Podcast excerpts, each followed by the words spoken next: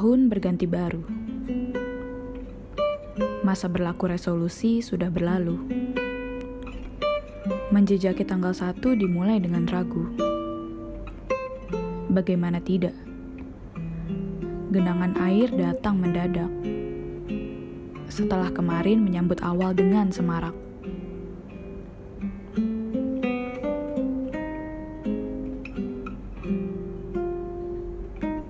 Berbagai kabar berita mengusik pikiran.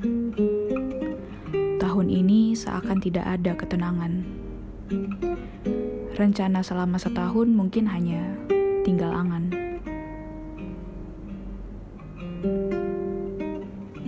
Tidak pernah terduga kita akan menjadi pahlawan dengan berada di rumah saja.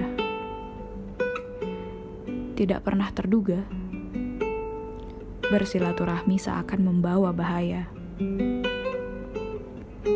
Tidak pernah terduga, tenaga medis rasanya tersedia sangat sedikit di dunia.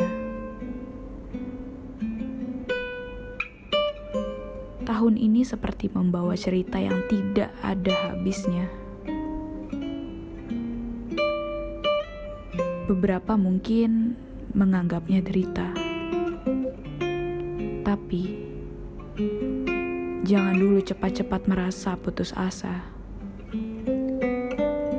Karena Sang Pencipta masih menyimpan bagian terbaiknya.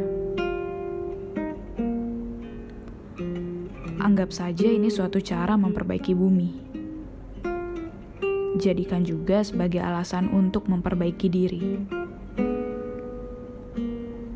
Ada saatnya semua akan berhenti